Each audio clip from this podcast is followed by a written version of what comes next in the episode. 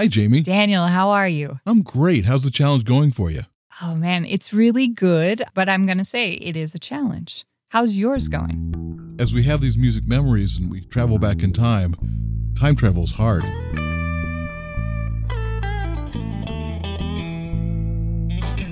It's Tiny Challenges. I'm Daniel Steinberg. And I'm Jaimee Newberry. This is season one, episode four. Music Memories to Check In. This episode is brought to you by Karma Go.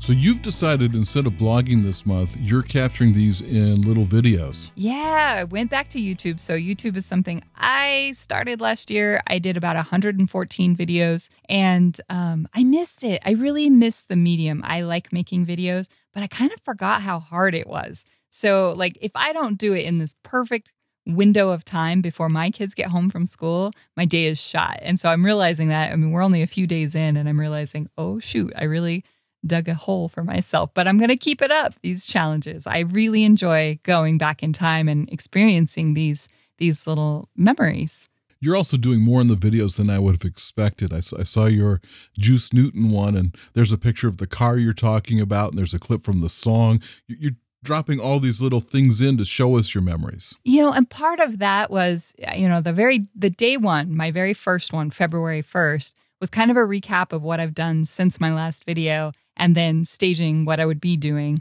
And I didn't do that. I didn't include a sound clip or anything like that. And I realized the next day, I need to be pushing myself, like not just making a video, but pushing myself slightly. I don't know how to edit. I'm going to try to figure some stuff out. So instead of doing unedited vlogs, I'm trying to do just the tiniest bit of editing so that I can push my skill set a little bit. I like this challenge within a challenge thing that you've got going where you are revisiting the music, which is ostensibly our challenge, but it's on the way to doing something else, which is making yourself better at this video editing and video production. Definitely. And, you know, there are some members of our community. We have a Slack channel who um, are using it as a writing exercise. And there's a couple people in our community who are using it as a create music exercise. They're using the challenge to say, I'm going to create at least one bar of music as somebody's, and somebody's creating a song a day in February. I just found this blog called Ideas in Food, and it's unusual the way they organize their material because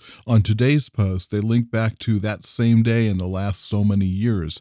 And so instead of all the ones for this month and then you go back another month, back another month, it's February 7th and now last year February 7th and the year before.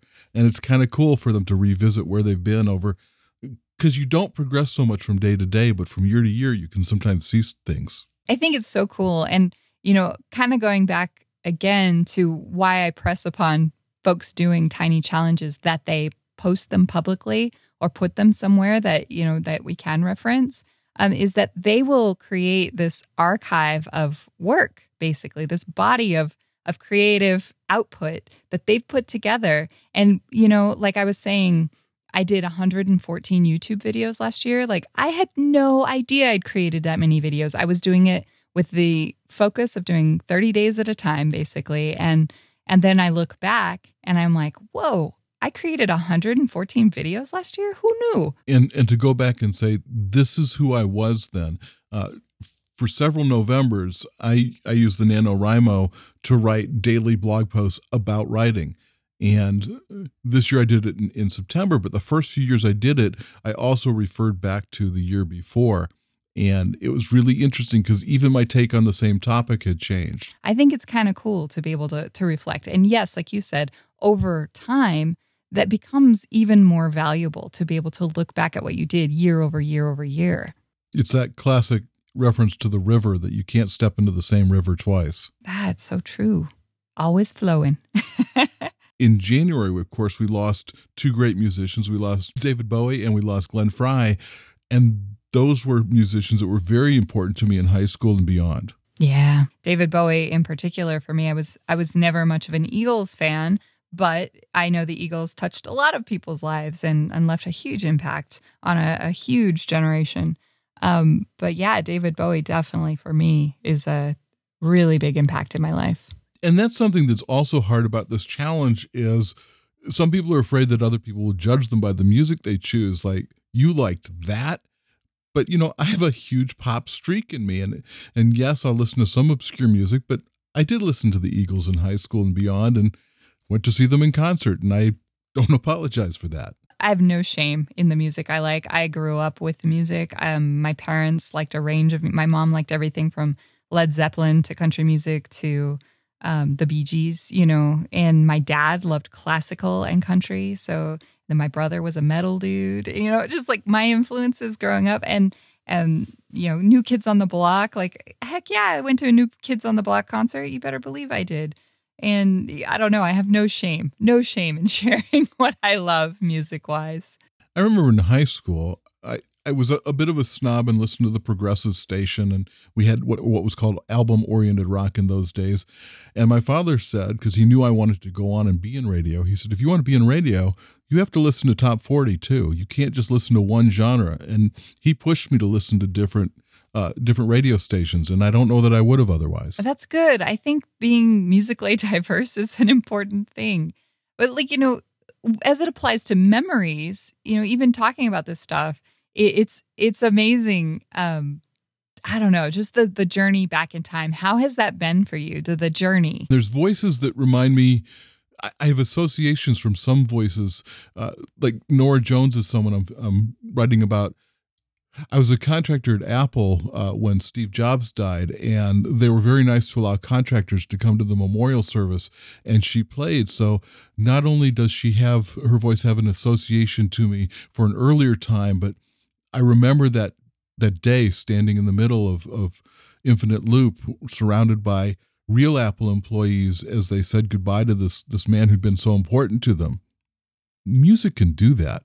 Music, man, music's amazing that way. We've taken some time to talk to some of our community members that are participating in this challenge, and I'd love to share some of their music memories with you too after this word from our sponsor, Karma Go. So, some of the best products out there start with just a simple idea, and, and Karma Go is no different. Their idea was everyone should be able to get online everywhere they go. Uh, it's super cool that way too. It's a pocket sized little device, it lets you bring Wi Fi with you everywhere you go when you're out on the go. Might be useful for time travel, right?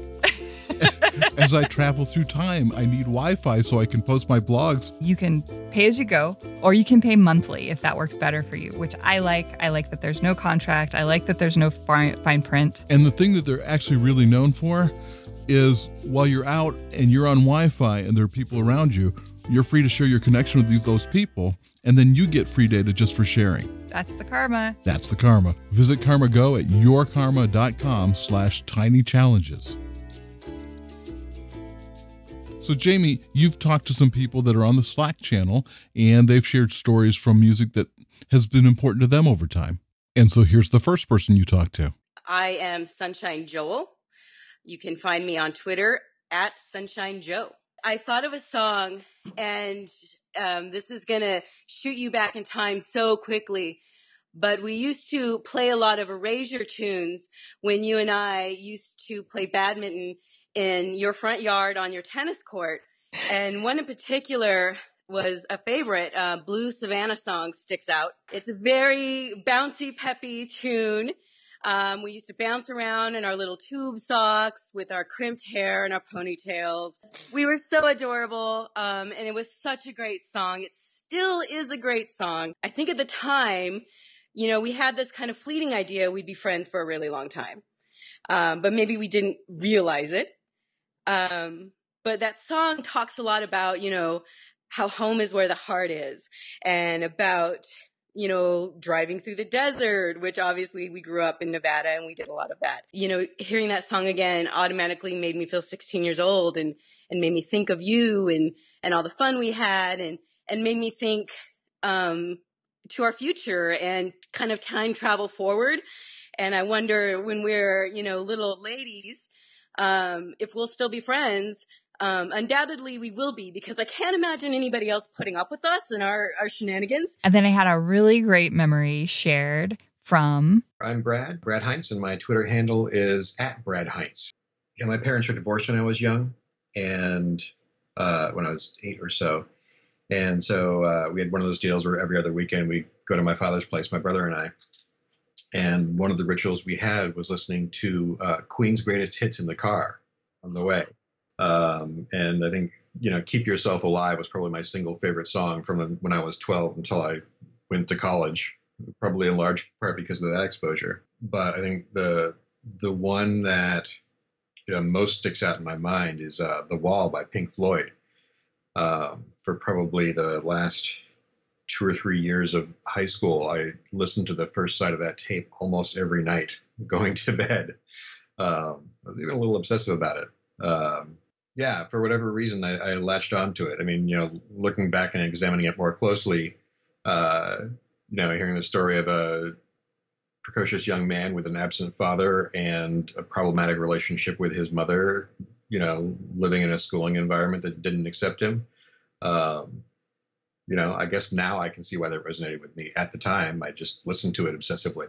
Uh, and it's one of those albums that, that inspired me to want to make music myself. Um, especially David Gilmour's guitar on that was uh, something that I, I still listen to with awe. And then here's a, here's another one from the Slack channel that contacted Jaimee. Jaimee, here's someone else you talked to. My name is Kelly Gamont, and I am Verso on Twitter. And I remember every time I hear that, the opening theme to Star Wars. And I hear it a lot. Let's just get that out there. I'm a huge Star Wars nerd, and this is part of why. Um, that first opening fanfare, I remember hearing that and just feeling it grab my attention. And I'm not a person who is very good at paying attention to things. I was about three and a half or four years old. Um, I saw it the the 1978 re-release at the drive-in um, because there's nothing more 70s than Star Wars at the drive-in. And uh, my brother and I are both adopted. He was about three, four months old. He was very, very new on the scene. And so um, he started getting really fussy partway through the film. And uh, we couldn't finish. So we ended up having to take my brother home and I pestered my dad desperately. I needed to know what happened in that movie. And my dad took just me so that my mom could stay home with my brother and we wouldn't have a repeat. So just my dad and me went and my dad drove this re- this older um, giant Ford LTD. I vividly remember seeing it the first time and I remember seeing it the second time. The thing I took away was Princess Leia because there's basically one girl in the whole movie and she runs with the boys and shoots guns with the boys and does all of the things with the boys that the boys are doing. So, whether or not he meant to, George Lucas basically set me on a path by giving me Princess Leia, who did everything the boys were doing, and why can't I? So, my parents split up when I was six, and my dad moved away and my dad calls me every Wednesday and every Sunday. Still, we we sit and chat, even if it's not for very long, even if we don't talk about very much that's important. It's still always twice a week. Both my parents love Neil Diamond, even still. And uh, a movie had just come out not not too long before they they split up, uh, called The Jazz Singer, and there's a song in that movie called Hello. And it always reminded me of my dad and when we would go visit and how heartbroken I would be. And, you know, there's everything that goes along with being like six years old anyway. And, you know, you start going to school and you have to interact with other people who aren't your family and you're trying hard to get along and you're trying to do all the stuff that you want to do. It wasn't like now where half the class, you know, half the kids in class also have a stepdad or a stepmom or half brothers and sisters or anything like that. Like there wasn't any of that. So on top of being the girl who likes the Star Wars movies and the girl who reads way too many books and the girl with the really thick glasses, I was also the girl that didn't have a dad at home. So anyway, this song by Neil Diamond is called Hello and uh and he's and like it says uh just called to say hello, which my dad always said to me. Even though I knew it was Wednesday and he was calling and that's why I was going to talk to him and whatever. Um he always says, "Well, just called to say hello." and I can hear it in my head. And uh, it was a song that made me feel closer to him when I couldn't be. When I had a problem or an issue or something that wasn't that wasn't going my way. And of course, having Neil Diamond, because both my parents liked him, which made me feel closer to both of my parents, but also specifically sort of made me feel like I could talk to my dad even when he wasn't down the hall was very important to me.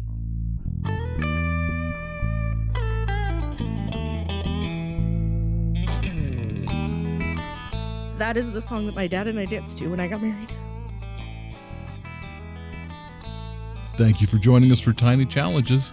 I'm Daniel Steinberg. I'm Jaimee Newberry, and we'd like to thank our sponsor, Karma Go. Thanks also to the voices that helped us. Please join us on the Slack channel or on Twitter, and we look forward to you participating in months to come. tinychallenges.com if you're looking for us on the interwebs. Thanks also to James Dempsey and the Breakpoints for providing the original music for this show. Take care, Daniel. See you next time. See you next month.